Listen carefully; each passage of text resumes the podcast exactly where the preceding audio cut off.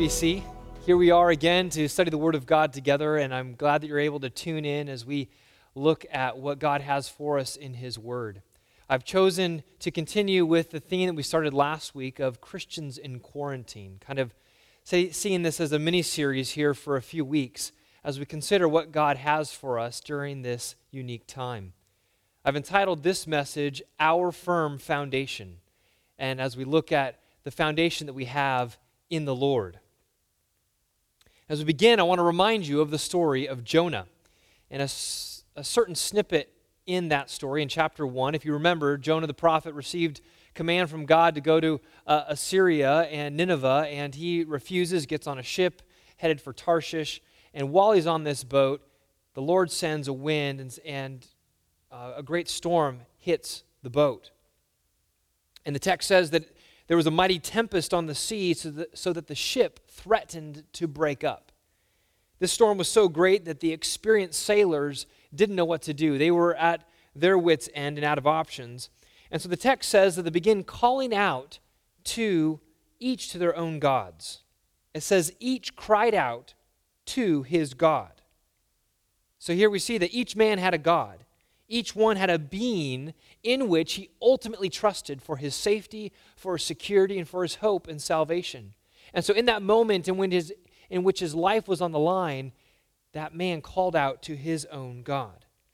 And the point I want to draw from this is that the crisis of the storm brought to the surface the ultimate foundations upon which, which the hearts of those men trusted. And I believe this is a principle for all people at all times.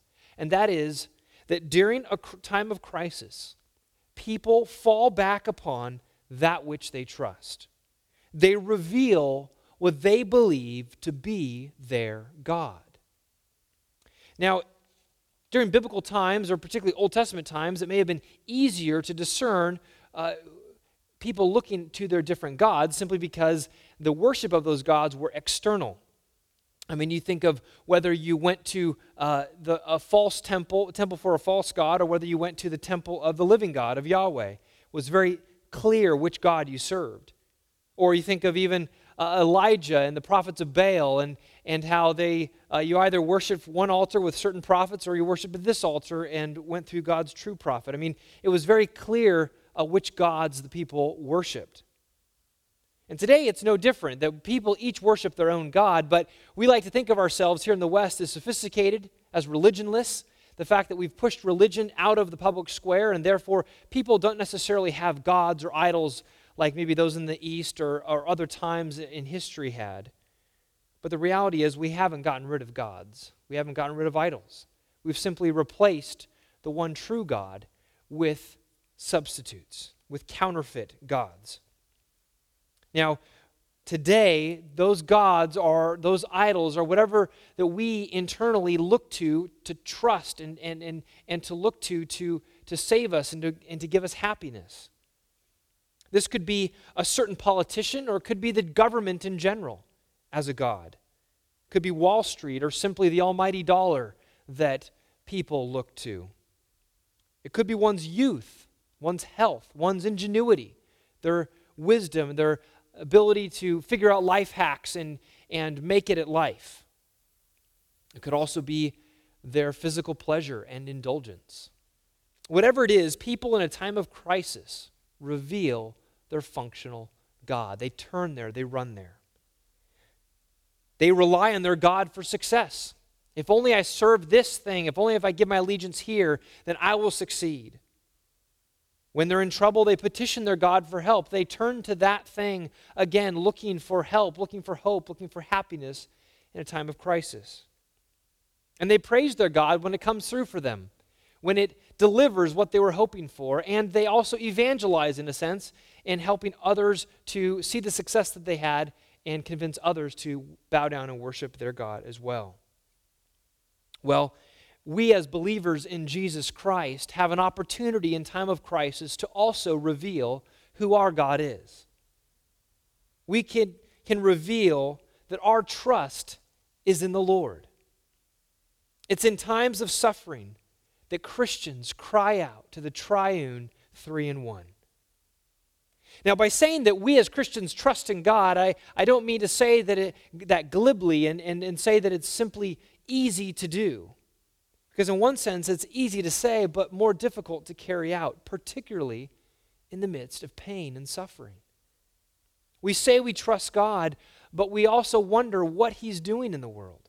We say we trust God, but we would do things differently if it were up to us. We would have made different choices about the direction of our lives and the direction of the world. We say we trust God, but we frankly don't like the pain that we're experiencing, whether emotional or physical pain. We say we trust God, but the uncertainty of the future makes us uneasy or even fearful. And so we can see that even though we know at, at, a basic level that we need to trust God, sometimes our knowledge of God and His ways fall short of the need of the hour. We are like trees, and the depths of our roots will determine the strength of our trust. How far do our roots go down? You see, a tree with shallow roots will be blown over in the storm. But a tree with deep roots will weather the storm, no matter how strong the wind is. The point is that our trust in God will only be as deep as our theology. Our trust in God will only be as deep as our theology. Therefore, we need deep theology so we can be deep believers. We need a robust, strong theology so that we might be able to withstand whatever comes our way. It's like steel rebar gives, that gives strength in concrete under tension. So sound theology gives the believer strength under trials. We need that, that strong structure running through ourselves that we might stand strong theologically in the midst of whatever comes our way. And so this morning, I want us to survey the doctrines that we must uh, have in place in order to stand firm. We are not strong in ourselves. We are told to be strong in the Lord and in the strength of his might, Ephesians 6:10. Therefore, we must know him better so that we might stand strong in him. So this morning, I want us to begin. This will be We'll begin this week. We'll have to pick it up again next week as well. Overall, we're going to consider five theological foundation stones that we have in the Lord. This morning, we're only going to be able to look at the first two of them. Now, these theological foundation stones are, are, are stones, are truths that are already found in our faith. In other words, they're already in your possession, believer. You don't have to go looking for them. But this morning I want to shine the spotlight on these stones. I want, want you to see what is in the foundation underneath your feet so that you might have confidence, so that you might have joy in the Lord, and you might have strength to stand in whatever is in your life. And so I pray that as we look at these this morning, that you will grow in your delight of God and who He is and all that He's done and all that He will do. Now, I know, church, that there are many of you that are going through difficult trials right now, that you are in the hot water, that, that God has so chosen for you to walk through a difficult valley right now. But there's others of you that, that are not walking through that right now. And life seems okay. It's a little different. Yeah, this virus thing has messed some things up, but by and large, there's not too much else going on. But the reality is, is that we live in a fallen world. And that we know that as a result of that, all of us will experience suffering at some time. And so I pray that as we look at these theological truths this morning, that for those of you walking through a dark valley right now, I pray this would minister to your soul in the situation you're at right this minute. And for those of you who may not be walking through suffering at this time, that this would prepare you for suffering. Because the time to consider uh, who God is and the foundation that we stand upon is not when we're in the midst of suffering, but we need to prepare for that for when it comes. Because often it's sudden, it's unexpected, and we have to fall back upon our faith suddenly.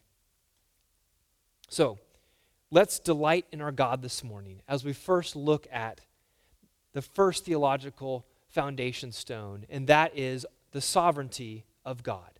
The sovereignty of God.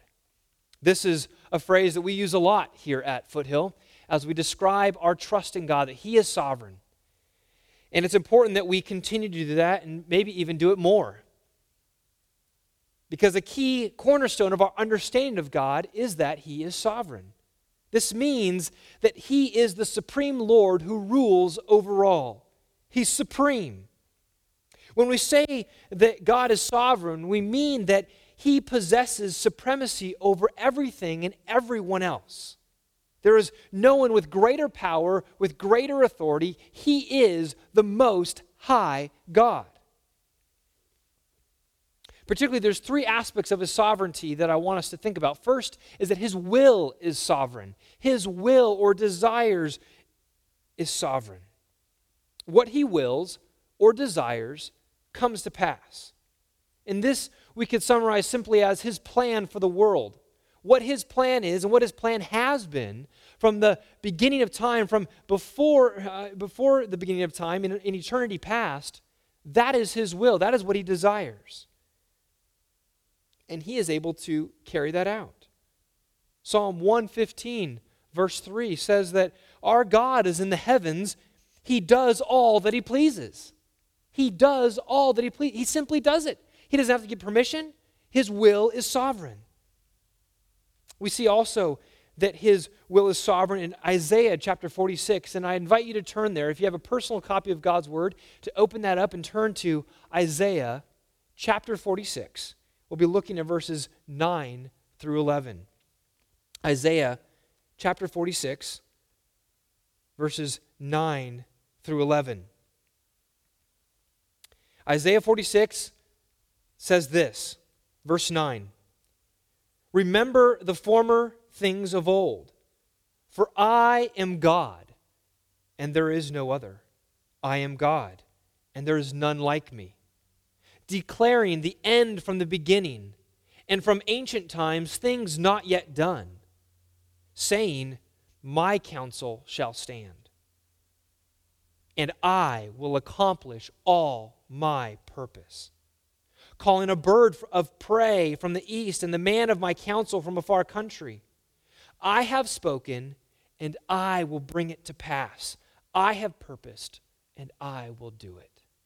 Friends, this passage couldn't be more clear that God has spoken, He's decided, He knows what He wants to do, and He will bring it to pass. He's purposed, and He will do it. His will is sovereign. Whatever He decides to happen will happen. We see that He moves the hearts of kings to align with His will in Proverbs 21, verse 1. We see that He gives kingdoms and nations to those whom He wills. Daniel chapter 4, verse 17. We see that he decides those whom he will save and those whom he will not save in Romans 9, verse 18. He decides how the members are arranged in the body of Christ, 1 Corinthians 12, verse 18. Everything happens because God decides for it to happen. His will is sovereign. And it's clear in Ephesians chapter 1. Ephesians chapter 1, verse 11, there's a, a foundational statement that we understand how God operates in this world. Ephesians 1, verse 11 says, In him we have obtained an inheritance, having been predestined according to the purpose of him who works all things according to the counsel of his will. God works all things, not some things, but all things, according to the counsel of His will. God does all things for His sovereign will. And this will cannot be uh, fought against, cannot be uh, thwarted. It will happen if He chooses it. As Job confessed in, in Job 42, verse 2 I know, Job says, that you can do all things and that no purpose of yours can be thwarted. Job knew that God, when God decided it and his will was determined upon it, that nothing could, could change the direction of that because his will is sovereign. And Paul simply asks in Romans 9, who can resist his will? And the implied answer is no one. No one can resist his will. So, how is this truth that his will is sovereign strengthening for us in the midst of trials, in the midst of suffering? Well, we can say that all that is taking place takes place because God has willed it to happen. God has a plan, and He's working all things according to the counsel of His will. This means, believer, that everything that's happening in your life right now is according to the will of God, is according to His plan. His will has not been thwarted, no one can resist His will, and therefore, what His plan has been is being carried out in your life right now. Take comfort in this. The circumstances of your life are not random. They are not out of control of God and they aren't just happening to you randomly. But they are all according to His plan because He works all things according to the counsel of His will. We can rest in the plan of our Heavenly Father. His will is sovereign. Secondly, we see that His authority is sovereign. His authority is sovereign. God has sovereign authority over all because he created everything. Genesis 1 1, in the beginning, he, God created the heavens and the earth. Psalm 24, verse 1 The earth is the Lord's and the fullness thereof, the world and those who dwell therein, for he has founded it upon the seas and established it upon the rivers. He is the most high of all the earth. Psalm 83, verse 18. And therefore, because he's the most high, because he created everything in this world and universe belongs to him, he has the authority to make decrees and to give commands. To make decrees and to give commands. And because of that, because he's the supreme authority, all men who have authority here on earth get, get their authority from him. That's what Paul's argument is in Romans 13, verse 1 that all human earthly authorities that we have in our lives, in our societies, all are there because of God, and they gain their authority from the ultimate authority, and that's God. James 4, verse 12 says that there's only one lawgiver. That's God, the one who has the authority to give laws for all mankind. And therefore, he demands obedience from every person. And yet, uh, humanity, rather, naturally rebels against God's authority. The nations rage against God, Psalm 2 says, because we don't like having anyone tell us what to do. And we all know this by seeing it in our own children, right? This resistance to authority, this resistance to someone telling us what to do. We all want instinctively to say, no, I don't want to do that. I want to do things my own way. That is our instinct as sinners. And particularly here in America or here in the West, where individual freedoms have been enshrined into law, and, and rightly so. Freedom is, is beautiful and great and what God intends for mankind, but our freedoms, when combined with the heart that simply wants to do whatever it wants, when you take personal freedom that is so unique in human history that we have, which is amazing, but, but you combine that with a sinful heart that simply wants to do whatever it wants to do, whatever it pleases, a will and a heart that wants to be sovereign, then you have a situation in our country where people believe that they're, they're the authority for their life and they can ultimately make the decision for however they want to live. And so God's authority is scoffed at. God's authority is rejected because the unbelieving God, heart hates God and his rule. But let's be clear man does not hate God's authority because God's authority is evil or bad in any way. His authority is grounded on the most perfect principles. It is the purest, the most beautiful, the most loving, gracious kind of authority that can be found anywhere. Psalm 97, verse 2 states, Righteousness and justice are the foundation of his throne. Righteousness and justice are the foundation of his throne. He does all that he does established upon his own character of righteousness and justice.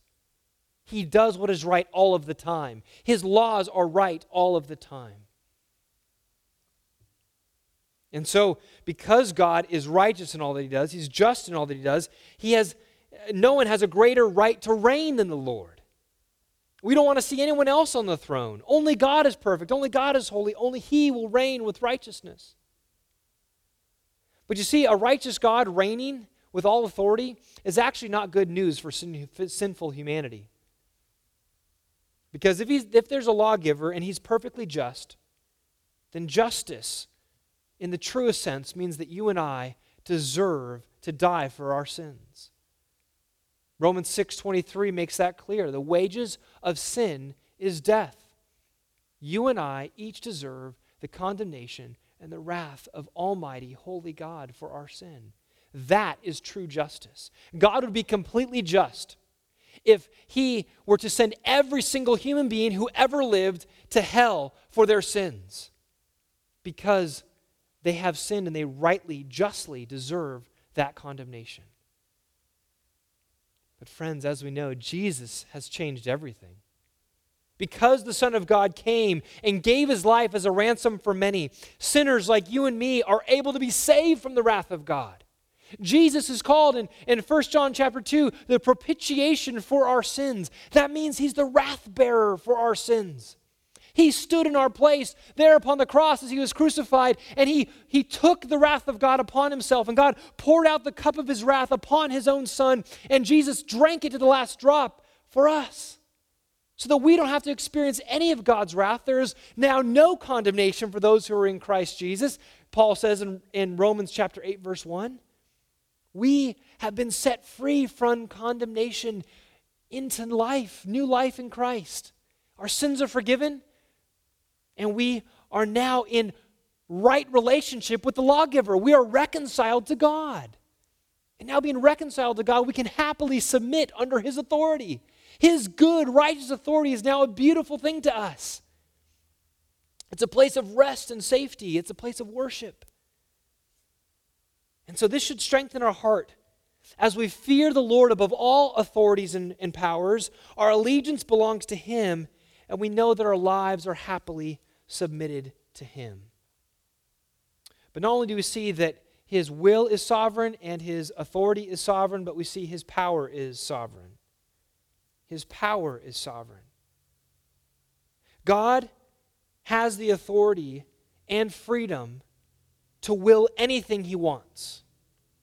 He also has the unlimited power to carry out that will. In other words, he's not just sitting back and able to make a decision and, and, and have the authority to, to, to call people to live a certain way, but he has the power to carry out his will. You maybe you've heard the attribute of God that he is omnipotent. This means simply means that God has all power. Omni, meaning all, potent, power. He has all power. His power, as we know, is demonstrated even from the very first page of Scripture, where God simply speaks and everything came into existence. He said, Let there be light, and there was light. And as we see, even demonstrated from that first page of Scripture, and we see it demonstrated all the way through to the last page, when God works, He does it effortlessly. It requires no labor, no work. He does it completely. And He never does anything halfway, He does it all the way and, and absolutely completely to the nth degree. And He does it flawlessly. There's no error, there's no issues with it in, in, in, or problems. It's absolutely flawless. He can carry out His desires completely flawlessly and effortlessly. And this is how God works all the time. I mean, He's able to do whatever He wants, He can do it easily without any labor or work, and He can do them directly, as in a, a, a direct miracle, such as creation was, or He can do it through means, uh, meaning He can heal through a doctor's or through medicine, or He can bring about the punishment of Israel through the Babylonians. He can use means to bring about his will and his purpose, but he can choose, he can decide. It's up to him. He does as he pleases. And as we said, there's no power that can resist him. His power is unlimited, his power is unresisted, and he simply does what he wants as it's combined with his will and his authority. And so we can rejoice in this power because, as the Puritan Stephen Charnock said, it is a power in the hands of an indulgent father, not a hard hearted tyrant. You see, we in our own day are so repulsed by, by unlimited authority and by this thought that, that someone has ultimate control over our lives because, frankly, we don't trust another person to have that kind of rule and reign over us. And that's because we're all sinners at heart. But see, with God, it's different. He's not a hard hearted tyrant, He is a benevolent Father. And when you give that kind of power to a benevolent Father, then we can rest, we can rejoice, and we can be happy that God has this kind of power. And so, as we talk about these, this attribute of God, of God's sovereignty, it should lead us to worship. The theologian Douglas Kelly said this He said, The majestic character of the King of Kings and Lord of Lords means that nothing can be more uplifting and beautiful than to know that He is in charge of all that can ever happen. Let me read that again. The majestic character of the King of Kings and Lord of Lords means that nothing can be more uplifting and beautiful than to know that He is in charge of all that can ever happen. The one who is in charge of your life and of mine and of this world is the majestic King of Kings and Lord of Lords. No one more beautiful. There is no one like Him. And so, in trying times, in times of suffering, in times of trial. The sovereignty of God is a, a, foundation stone that we must stand upon. That we can know that He is dependable, that He is there, that He is in charge, that there's not one molecule outside of His control, because He reigns and rules over all. But as we talk about God's sovereign power, we are led directly into the second theological foundation stone for us this morning, and, and that is the providence of God. So we've looked at the sovereignty of God, and here next is the providence of God. Two doctrines that are close together, uh, directly related to one another, but have slight differences in emphasis. If we can describe it maybe this way if the sovereignty of God states the fact of God's power, authority, and will, then his providence is the doctrine that relates him enacting all of those. So, sovereignty of God means he has all authority, he has the sovereign will, he has the sovereign authority. And then his providence means he, he uses those, he, he, he, he takes those attributes and he works them out within his creation. The providence of God is his activity in the created world. In other words, providence is God's sovereignty in action. Providence is God's sovereignty in action. To help us to further define the providence of God, I want to read one of the questions out of the Heidelberg Catechism. This catechism was written in the 16th century spilling out of the Reformation time. And it asks and answers the question in question 26 this way What do you understand by the providence of God? Answer God's providence is his almighty and ever present power, whereby, as with his hand, he still upholds heaven and earth and all creatures, and so governs them that leaf and blade, rain and drought, fruitful and barren years, food and drink, health and sickness, riches and poverty, indeed, all things come to us not by chance, but by his fatherly hand. By his fatherly hand. God's providence is his almighty and ever present power, whereby, as with his hand, he still upholds heaven and earth and all its creatures, and so governs them that all things come to us not by chance, but by his fatherly hand.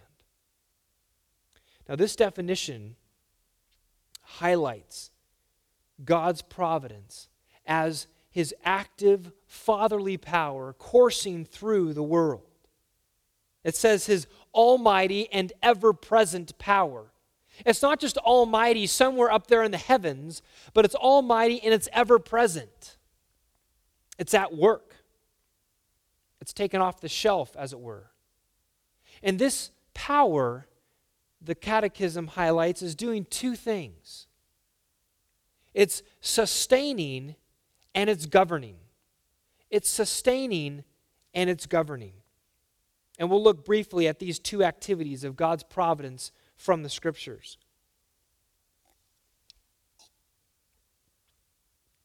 First, He sustains all things. The, when we talk about the providence of God, we're saying, first of all, that God sustains everything that is on this earth. And of course, it only makes sense that because God created the world, that He should also sustain and uphold it.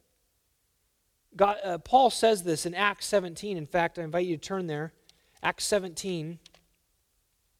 He's speaking the Areopagus in Athens.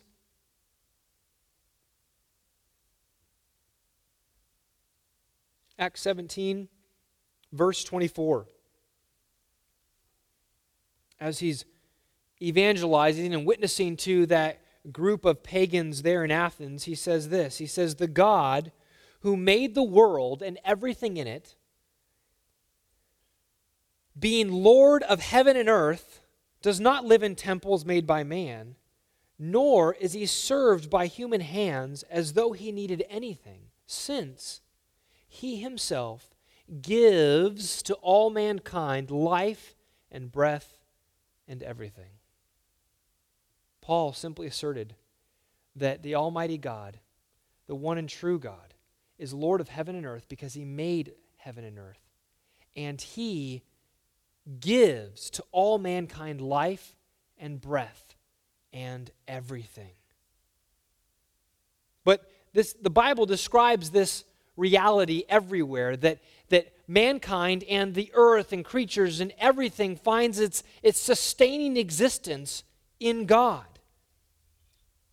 We see this in Psalm 104. Turn to, turn to Psalm 104.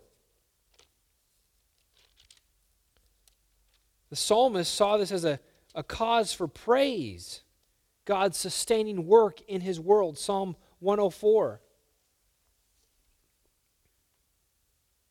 Verses 10 through 15. He says, you make springs gush forth in the valleys. They flow between the hills. They give drink to every beast of the field. The wild donkeys quench their thirst. Beside them, the birds of the heavens dwell. They sing among the branches. From your lofty abode, you water the mountains. The earth is satisfied with the fruit of your work. You cause the grass to grow for the livestock and plants for man to cultivate that he may bring forth food from the earth, and wine to gladden the heart of man, oil to make his face shine, and bread to strengthen man's heart. And the, the psalmist goes on saying that all these things are from the Lord. Look in verse 27, he says, These all look to you, saying that all creatures look to you to give them their food in due season. When you give it to them, they gather it up. When you open your hand, they are filled with good things. When you hide your face, they are dismayed. When you take away their breath, they die and return to dust. And when you send forth your spirit, they are created, and you renew the face of the ground. Friends, this psalm couldn't be more clear that everything that happens in this earth and all the creatures that find life on this planet, whether it be man or beast, finds its existence and finds its sustaining energy and life from the hand of God. All the food given to animals comes from the Lord. He opens his hand and gives it to them, the psalmist says. All of it is flowing from the generosity of God as he sustains his creation. This is not a world that simply runs on natural processes. This is not a world that simply runs off of random events in which things just happen to take place so that creatures figure out how to survive. No, this is a world created by the triune God. It's a world that's sustained by the triune God. And therefore, the triune God is deserving of all praise and honor and glory for his sustaining providence in this, in this world. We see this also described in Psalm 145. Turn a few pages to the right to Psalm 145.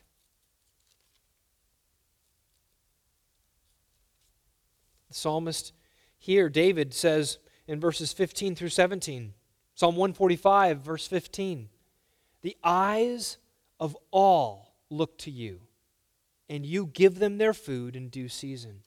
You open your hand, you satisfy the desire of every living thing. The Lord is righteous in all his ways and kind in all his works. Friends, God's sustaining providence of this earth is flows out of his kindness, flows out of his righteousness, that he does what is right, he does what is good, and he does what is kind. He is a benevolent creator. He's the giver of all good things. And because of his generosity, because of his goodness, he is deserving of all praise. We see here in this same psalm, Psalm 145, verse 8, the psalmist described the, the character of this God. The Lord is gracious and merciful, slow to anger, and abounding in steadfast love.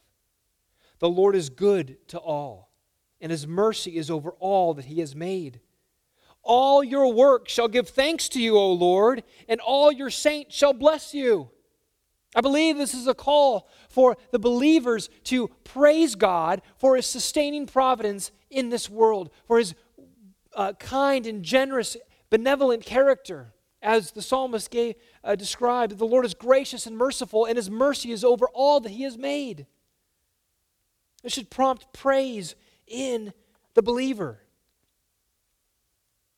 But as we look at God's sustaining providence, we also need to recognize that, that the, the, the providence of God is, is also Trinitarian and very Christ centered. I want you to remind you of a couple passages in the New Testament that describe Jesus sustaining this earth. Colossians chapter 1. Colossians 1. Paul makes this explicit that Jesus not only helped create this world, but he also upholds it. Colossians 1, verses 16 and 17. For by him, being Jesus, all things were created, in heaven and on earth, visible and invisible, whether thrones or dominions or rulers or authorities, all things were created through him and for him. And he, verse 17, is before all things. And get this, in him all things hold together. In him all things hold together. Jesus is holding together this universe. We see that repeated in Hebrews chapter 1. Hebrews chapter 1, verse 2 and 3. The author of Hebrews says that in Jesus, through Jesus, God created the world. He says verse 3 that the Son is the radiance of the glory of God and the exact imprint of his nature. And get this, he upholds the universe by the word of his power. Jesus, the Almighty resurrected Lord, upholds, he carries the universe by the word of his power. He doesn't have to lift a finger for him to hold this universe.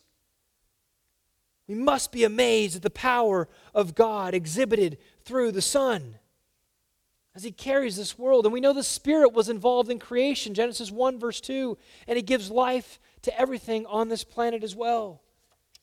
The triune God is deeply involved in sustaining this world. He's constantly working to sustain this universe. Now, this goes flies in the face of a, do, of a doctrine and theory sometimes called deism. And I don't think it is so much a, a formal theology that you're going to encounter today, but it's definitely some that I think uh, many uh, uh, unthinkingly adopt. Deism teaches the fact that God simply created this world and then walked away from it and left it to kind of run on its own it's been described as a God as a divine watchmaker, and he, he, he, he creates this watch or clock with all the intricate parts for it to work just perfectly. And then he winds it up and then he sets it, and now it's just been ticking and running away with, without any of his personal involvement in the world. But, friends, the, that flies in the face of the scriptures. God is intimately involved. He didn't just create something and set it aside to run on its own. He is daily, moment by moment, involved not just with people who are made in his image, but with creatures, with animals. He gives food to the animals. Jesus says that the Father knows every sparrow that falls from the sky, every single small little bird, as representative of the reality that God knows everything that takes place with every single creature, animal, molecule upon this planet. God is intimately involved in his creation. And he sustains it, he upholds it. It would fall apart, everything would fly to bits if God were to remove his sustaining grace and sustaining care. Our secular enlightened age would like to think that because this world runs upon natural laws and, and everything just kind of hums along based upon how these things are all set up. But, friends, it's not a secular universe, it's a it's a universe set up by the divine Lord, the sovereign Lord, who is providentially working and sustaining and upholding you in this very moment, causing your, your heart to beat and your lungs to breathe for every single second and moment that He wants them to function. He sustains our lives. But on top of His sustaining all things, God also governs or controls all things. So, under the umbrella of God's providence, we see that He sustains all things, and we also see that He governs or controls all things. Again, as creator, God has the right to control everything that He made. As one Puritan put it, no one is so fit to govern the world as He who made it. He created it, and so now He can govern it and control it. It just makes sense. It's, it's like a theologian who, from, uh, from the fifth century, who keenly noted that God has not left his creation like a boat without a captain to steer it, so that it's blown about by the wind and broken upon the rocks. God created it, He made it, He set that boat to sail, and He is going to control it and be at the helm, steering it carefully to precisely the goal that He wants. And we know, as we talked about last week, the goal of all things is for His glory.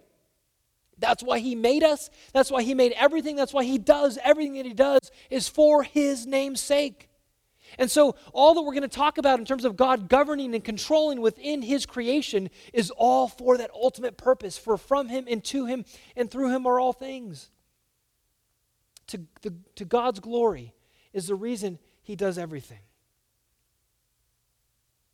And so, God has supreme control over his creation.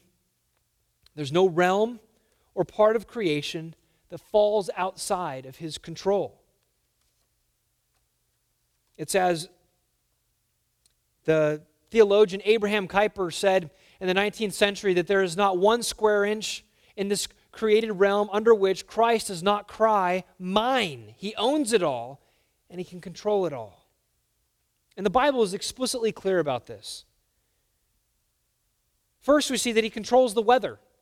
He controls the weather. We read in Psalm 147, verse 16 through 18. I've got verses here to describe this. You're probably just going to have to write them down. We don't have time to turn to them. But Psalm 147, verses 16 through 18. He gives snow like wool, he scatters frost like ashes. He hurls down his crystals of ice like crumbs. Who can stand before his cold? He sends out his word and melts them. He makes his wind blow and the waters flow. God controls the weather. He controls plants and animals. Think about the story of Jonah that we mentioned at the beginning. he, God sends a giant fish to come and swallow Jonah and then spew him back out again. God was in total control to enable that to happen, much less to create that creature. And God, then we see at the end of the book of Jonah, God controlling a plant. He caused a plant to grow up and cover Jonah with shade, and then he caused that plant to shrivel up. And that's just one small example of how God is in control of the natural world. He controls it, He can make it happen.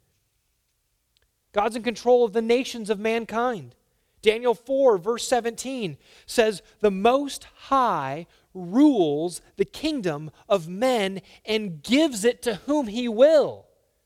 He gives nations and puts, puts, puts leaders in those nations whom uh, that which he wills, that which he chooses. He doesn't just have a choice for a leader of a nation or choice for the boundaries of a nation, and then he's left being powerless, unable to control to make it happen. No, if he decides something and wants it to happen, he providentially controls it to make it happen. We see that with Israel, right? That's the whole story of the Old Testament. God chose a nation, chose a piece of land for that nation, and made it happen to bring them to that land. But we also see, in conjunction with this, that God is in control of the events of every human life. God is in control of the events of every human life. Just think about the birth and death of every single human. That is in the sovereign control of God. No one brings that about apart from his control. And Hannah in in the Old Testament understood this. She said in 1 Samuel chapter 2, she says, "The Lord kills and brings to life. He brings down to Sheol and raises up. The Lord makes poor and the Lord makes rich. He brings low and he exalts."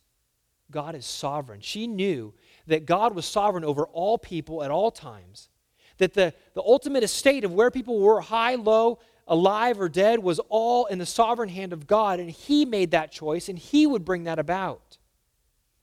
And it's the same for you and me. God decides, and God is in control of our birth and our death. We didn't decide what century to be born in. We didn't decide what family to be born in what country to be born in. All of this was up to the sovereign choice of God. He is in control. And so, if God is in control of our birth and He's in control of our death, it makes sense that He would be in control of everything in between. Which is why we must make plans in our lives in humble recognition, as James says in James 4, verse 15, that we do everything if the Lord wills. We say, if the Lord wills, we will live and do this or that. If the Lord wills, we will do this or that. Because everything is according to His will, and it'll only happen if it's His will.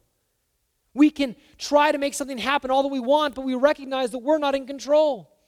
And we've all had to learn that at some point right? That we're, we're trying to make a, a business succeed, or, or maybe we're trying to get a girl to like us, or whatever the circumstance is, and we realize it's outside of our control. We can do all that we can, but ultimately the results are in God's hand because He is sovereign and He is the one who's providentially working.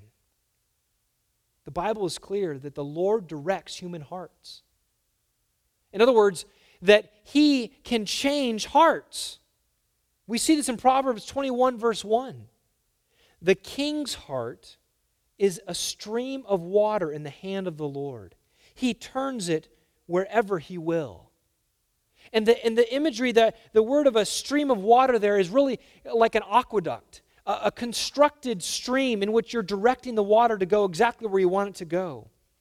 And the argument is that if the king's heart is a stream in the hand of the Lord, then certainly all of us peasants underneath the king uh, he can control us as well. If he can control the most powerful human, he can control the, the least powerful human as well. And the reality is, is he can control each one of our hearts to do exactly as he wants. But none of this tramples upon our decision making. None of us are pure robots. None of us are puppets in the hand of the Lord in which we want to do one thing, but God is forcing us to do something else. He works within the means of, the, of us as creatures so that we make free choices and decisions as we weigh pros and cons. And yet, through all of those free choices, God works out His will. And the fact that God, God can work and change and control human hearts is frankly the reason that we pray to Him for ourselves and for our family members. We want God to turn our hearts away from our sin and to Himself. And by praying that kind of prayer, we recognize that the control of our own hearts is outside of us. We need God to do it. In order for God to save our family member that we, we, we know is lost, we pray that God would turn that person's heart. That's why we pray for the salvation of the lost, is because God has control over the hearts of the lost. Do you see that if we if we if we lose the, the sovereignty and the providence of God and his ability to control in this world, then we really strip out all ability and all reason to pray. God is in control also of demons. Look to the ministry of Jesus. He cast the demons into the herd of pigs. And last point that I want to mention that God's in control of is that God's in control of man's sin. And this we don't have time to fully untangle and fully explore this morning. And I invite you that if you haven't thought long and hard and studied the scriptures on this matter, to do this. But the reality is, is that the Bible teaches is that God is in control of the sin of mankind. But by saying that, we must assert first and foremost, that God does not cause sin. Hear me again God does not cause sin. James chapter 1, verse 13 is very clear. For God cannot be tempted with evil, and he himself tempts no one. God is light, and in him there is no darkness at all, 1 John 1 5. God is perfectly holy and pure and is not tainted by sin in any way. But God's providence includes the control of human sin. And again, we don't have the, the time to dive into the intricacies nor to answer all the philosophical questions that come from this. There's whole books written on this that are, are helpful. But as difficult as it is to grasp, we need to, I want to simplify it for us this morning to realize that we need to simply affirm these two facts because the Bible affirms these two facts. The number one, as we just said, God's, God does not cause sin and is therefore is not guilty of any sin. He cannot be blamed for any sin that takes place. That's the first truth we must affirm. God does not cause sin. Secondly, though, God is in control of sin. In other words, there is no sin, there is no rebellion, there's nothing that a man can do that falls outside of God's jurisdiction. There is not some, some place where man begins to rebel and then they step outside of God's control and God goes, ah, he just, I just missed him. I can't, I can't control him. I, I, I don't have any control over that guy. He's a, he's a free ranging uh, person. No, God is in control of everything, every molecule.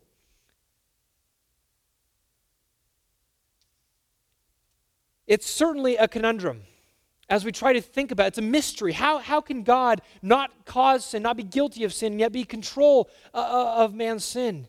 It's a mystery, beloved, that we must stand back and be in awe of and simply trust because the Bible teaches both things.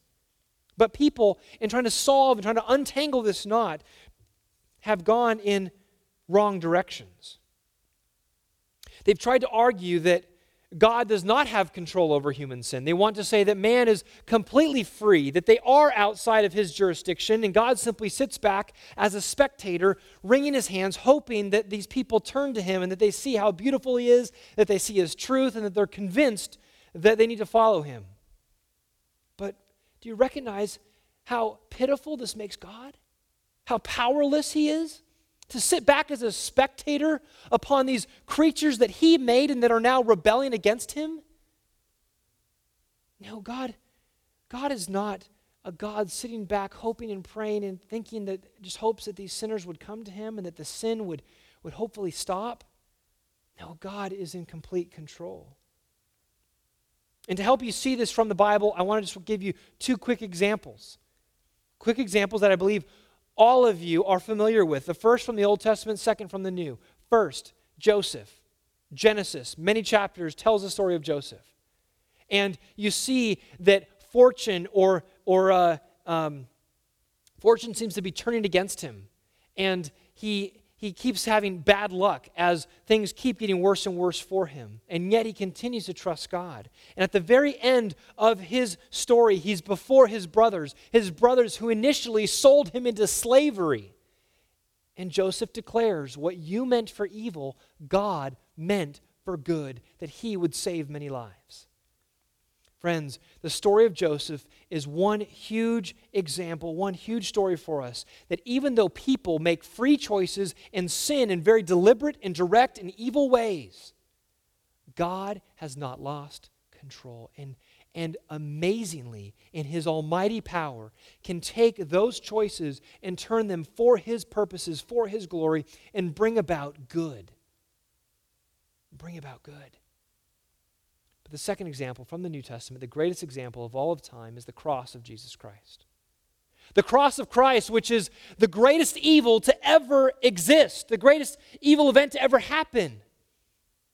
And yet, that event was not outside of God's control, beloved. God was intimately involved. In fact, the scriptures tell us that God brought it about. And yet, Pontius Pilate and the Jews are the ones responsible for putting him on the cross. I want you to see this. Turn to Acts, the book of Acts. The apostles had no problem with God being in ultimate control of all things and yet people being responsible for their own sin.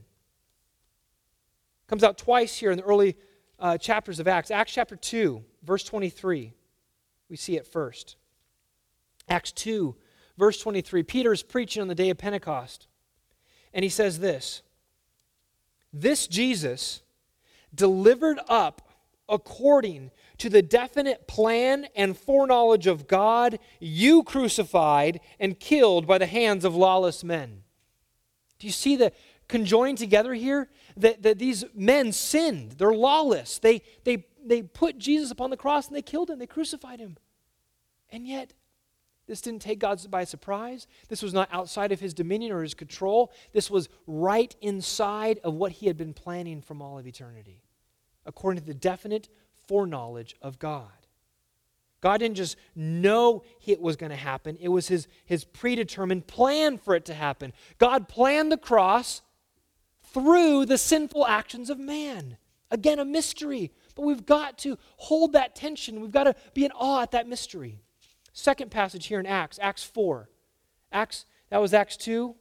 Look in Acts chapter 4, verse 27. These are Christ, early Christians are praying to God, and they say this. They say, For truly, Acts 4, verse 27, for truly in this city there were gathered together against your holy servant Jesus, whom you appointed, both Herod and Pontius Pilate, along with the Gentiles and the peoples of Israel.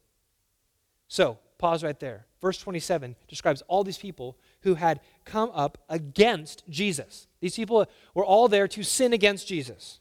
Again, the worst sin to ever take place.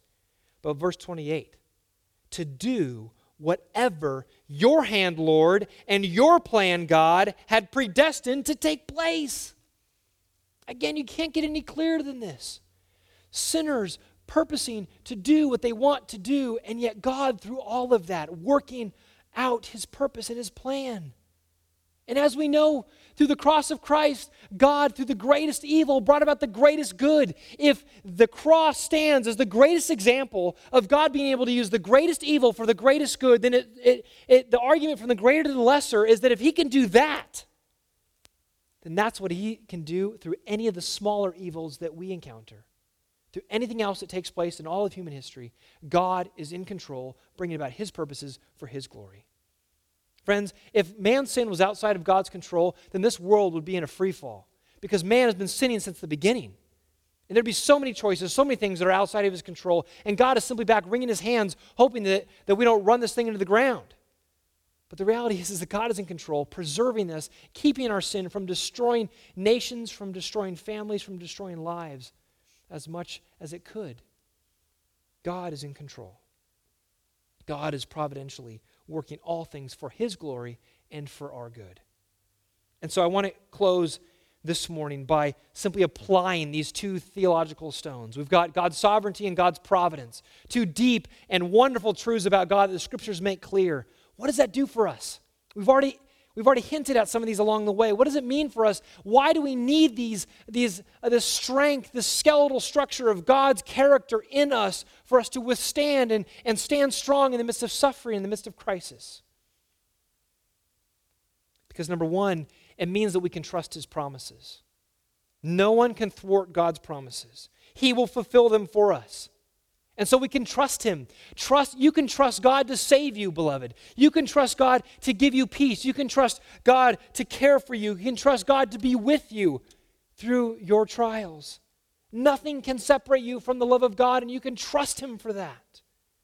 You can believe the word of God in scripture. Now suffering certainly tests our faith. As the clouds of suffering come over us, we can begin to doubt whether God is truly there and whether He's going to fulfill His promises to us. But we must not doubt in the darkness what we knew in the light. To know that God is there, God is in control, God is working for our good. We can trust His promises. The second thing that these foundation stones do for us in suffering is that it means that we don't have to worry about the future. We do not have to worry about the future. Why? Because number one, he has a plan for us. His will is sovereign. And secondly, that plan's always good. We don't have to doubt whether that plan is going to somehow work some sort of evil for us or some sort of something bad for us. His will is determined from before the foundation of the world. Our God is in the heavens and he does whatever he pleases. He's working out his plan in this world and in our lives. And this is a plan to bless us.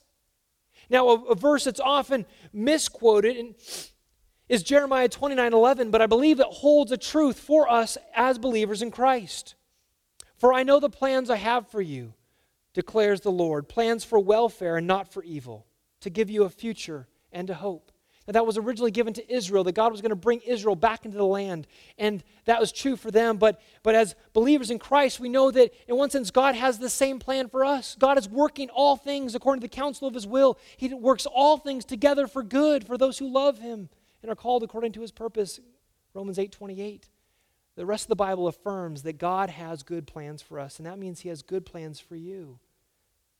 Friend, do you trust and know that God has a good plan for you? That the events going on in your life are not God's second best for you, but are His 100% best. And that it's 100% good for you. It's easy to believe that God has a good plan for our lives when we're going through prosperity. It's difficult when we're going through adversity. It's easier to believe that God's plan is best when the sun is shining than when the hurricane of suffering hits.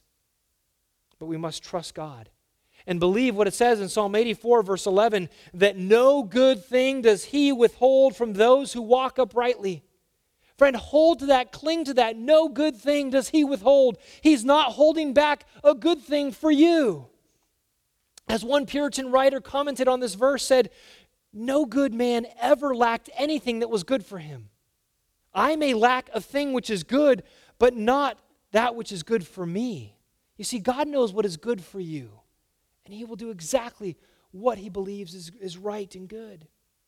Do you believe that God has your best interest in mind? Do you trust him for that? We can do that even in the midst of difficult and trying circumstances. A man named William Gouge was a pastor in London in the 16th and 17th centuries. And he pastored during a time in which the bubonic plague, the, the Black Death, was going through and ravaging cities in Europe. And he was asked why Christians also succumb to the disease. Why, why is it that Christians are not protected from the Black Death? And he answered that it may be God's will to do good to his children by having them pass away by this plague. He said this He said, Yea, what believer would not die of the plague if his wise father seeth it to be the best for him to die of the disease. Friends, that is a belief in the sovereignty and providence of God that, that sees us through trials. To believe that God does his best for us no matter what may come, even if it costs us our life. Because our life, our body, is not the most valuable. It is our soul before the Lord. And we must fear him and trust him Because you see, death for an unbeliever is entrance into hell and punishment and wrath and torment, but death for the believer is simply entrance into glory. The, the, the, the suffering that we experience here is the worst we'll ever experience, believer. The best is yet to come.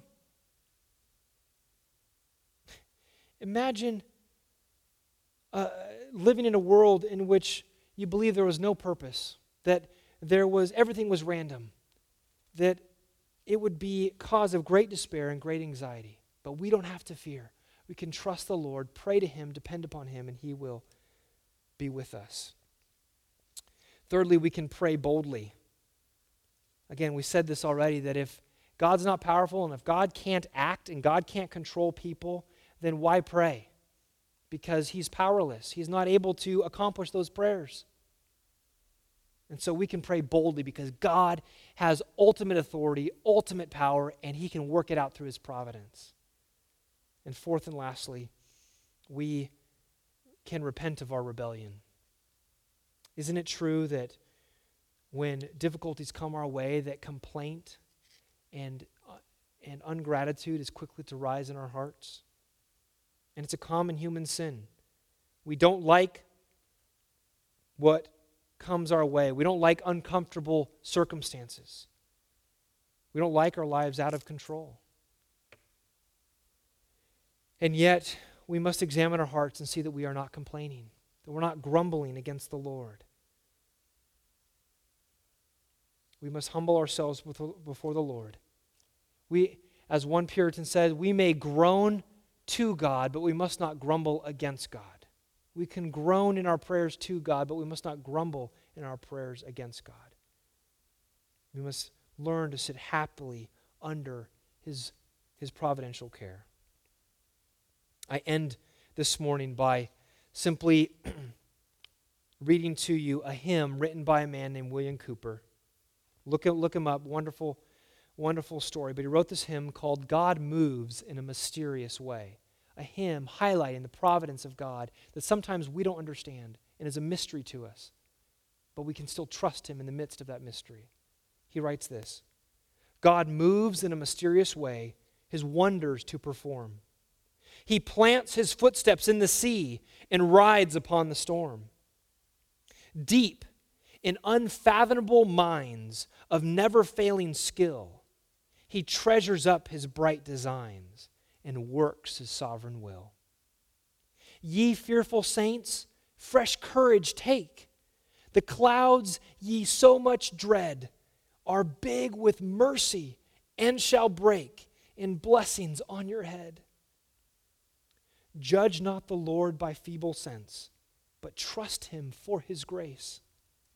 Behind a frowning providence, he hides a smiling face. His purposes will ripen fast, unfolding every hour. The bud may have a bitter taste, but sweet will be the flower. Blind unbelief is sure to err and scan his work in vain. God is his own interpreter, and he will make it plain. Friends, may we trust in God, the sovereign God who providentially works in our lives, and know that he has our best. Let's bow together in a word of prayer. Father, we ask simply that you would please help us this morning to trust you, to trust you at all times and in all ways, no matter what comes our way, no matter what suffering, no matter what difficulty. May we look to you and groan in our hearts and cry out to you, asking that you would please work in our hearts and in our lives, that we may cling to you in the midst of the storm. We ask this in Jesus' name. Amen. May God use his truth to bless you this morning.